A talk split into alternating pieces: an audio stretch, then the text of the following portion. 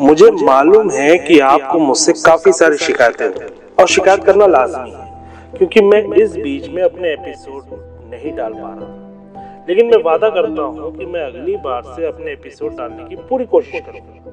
तो चलिए बिना किसी डिले के आज का एपिसोड शुरू करते हैं। भूत क्या होते हैं? एक्चुअली इसका आंसर आज तक कोई नहीं ढूंढ पाया। लेकिन तब भी मैं आपको थोड़ा बहुत एक्सप्लेन करने की कोशिश करता हूँ कि इनका जन्म क्यों होता है, अगर आपके पास कोई सजेशन है तो प्लीज़ ज़रूर बताइए नमस्कार दोस्तों, मेरा नाम है चंदन और आप सुन रहे हैं हॉन्टेड फ़ाइल का ये।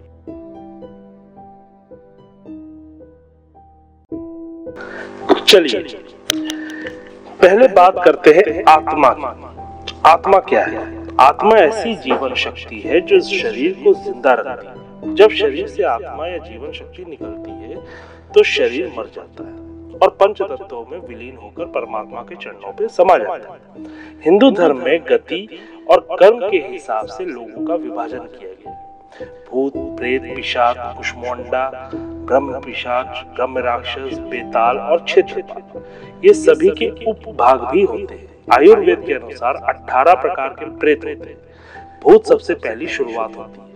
जब कोई आम व्यक्ति मरता है तो पहले भूत बनता है। इसी तरह जब कोई स्त्री मरती है उसे अलग नामों से जाना जाता है। जैसे प्रसुता स्त्री या नवयुवती मरती है तो वो चुड़ैल बन जाती है। और जब कोई कुआरी कन्या मरती है तो उसे देवी कहते हैं। जो स्त्री बुरे कर्मों वाली है उसे डायन कहते हैं। इन सभी की उत्पत्ति अपने पापों व्याभिचार से और अकाल मृत्यु से सबसे ज़रूरी श्राद्ध न होने से होती अब जानते हैं कि भूत प्रेत किस प्रकार के व्यक्ति पर कब्जा करते हैं। जिन लोगों की मानसिक शक्ति बहुत कमज़ोर होती है उन पर ये भूत सीधे सीधे शासन करते हैं।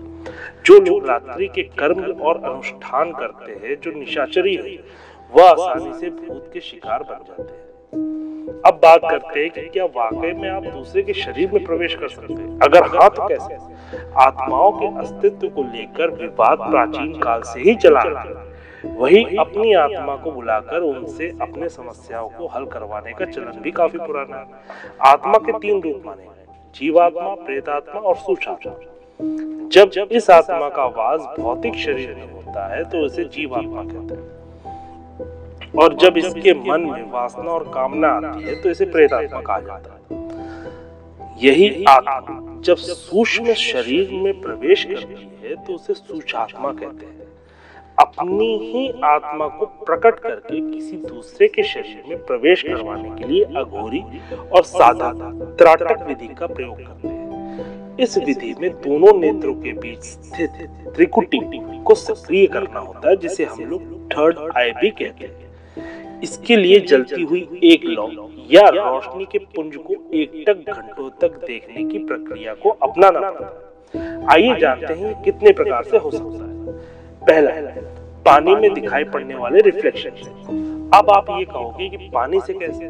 पानी में अपने रिफ्लेक्शन को देखते हुए आप खुद को एकाग्रचित करके अपनी आत्मा का आह्वान कर सकते हैं। दोनों नेत्रों के बीच के भाग को सक्रिय करके आप अपनी आत्मा को अपने पास बुलाकर किसी भी प्रकार से उसका प्रयोग कर सकते हैं। दूसरा, तेल में दिखने वाली परछाई। से इसी तरह से कटोरी में तेल भरकर उसमें अपना चेहरा ध्यान से देखें। तेल में दिखने वाले रिफ्लेक्शन को काफ़ी देर तक ध्यान से देखने पर आपको उसमें अपनी आत्मा दिखाई देगी आप उसका आह्वान करके आत्मा बुला कर सकते हैं। तीसरा दिए के प्रकाश से इसके लिए आपको ये प्रयोग करना होगा कि अंधेरे कमरे में शीशे के सामने बैठ जाए।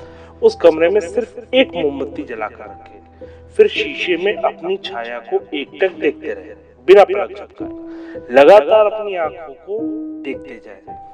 दृष्टि का कोण न देखते जाए, लगातार। अपनी ही आँखों में दो या तीन दिन में ही आपको अपनी आत्मा उस दर्पण में नज़र आ रहा आपका चेहरा नए नए रूप लेने लगेगा। हो सकता है कि आप डर भी जाए।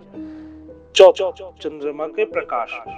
आप चंद्रमा के प्रकाश में दिखने वाली अपनी परछाई से भी बात कर सकते हैं। बस उसको एक जगह रोककर एक टक देखते रहे। अपने प्रतिबिंब की त्रिकुटी पर त्राटक करके अपने आप आप अपनी आत्मा को इस लोक में बुला सकते हैं।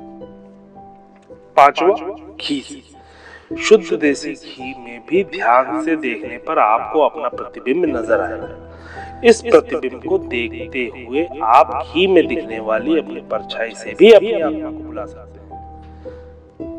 छठ और अपनी ही छाया होने लगेगी सजीव मतलब जिसे हम लोग कहते हैं पौराणिक ग्रंथों के हिसाब से छाया पुरुष अब छाया पुरुष के हिसाब से कैसे इसको बुला सकते हैं? व्यक्ति की छाया जब सजीव होने लगता है तो छाया पुरुष उसमें से ही निकलता है और साधक से बात करने लगता है। प्रतिज्ञाएँ करता है, साधक की सभी इच्छाओं को पूर्ति करता है। छाया पुरुष किसी भी व्यक्ति के शरीर में प्रवेश कर सकता है और इस प्रकार छाया पुरुष के माध्यम से साधक सिद्धि के द्वारा किसी भी के भी शरीर में प्रवेश कर सकता है। अगर आप लोग चाहें तो इस सारे प्रयोग करके देख सकते हैं। बाद में मैं आपको छाया पुरुष के प्रयोग के बारे में भी आपको ये सारे प्रयोग पौराणिक ग्रंथों में दिए गए अगर इन प्रयोगों को परफॉर्म करते वक्त किसी को किसी प्रकार की हानि होती है तो ये चैनल किसी भी प्रकार की ज़िम्मेदारी नहीं लेता। आप खुद एक समझदार व्यक्ति हैं, जो करें, सोच समझ के करें। आगे ऐसे ही खौफनाक एपिसोड से जुड़े रहने के लिए सुनते रहे हॉन्टेड फाइल्स लाइक शेयर और सब्सक्राइब ज़रूर कीजिएगा। तब तक के लिए जय जय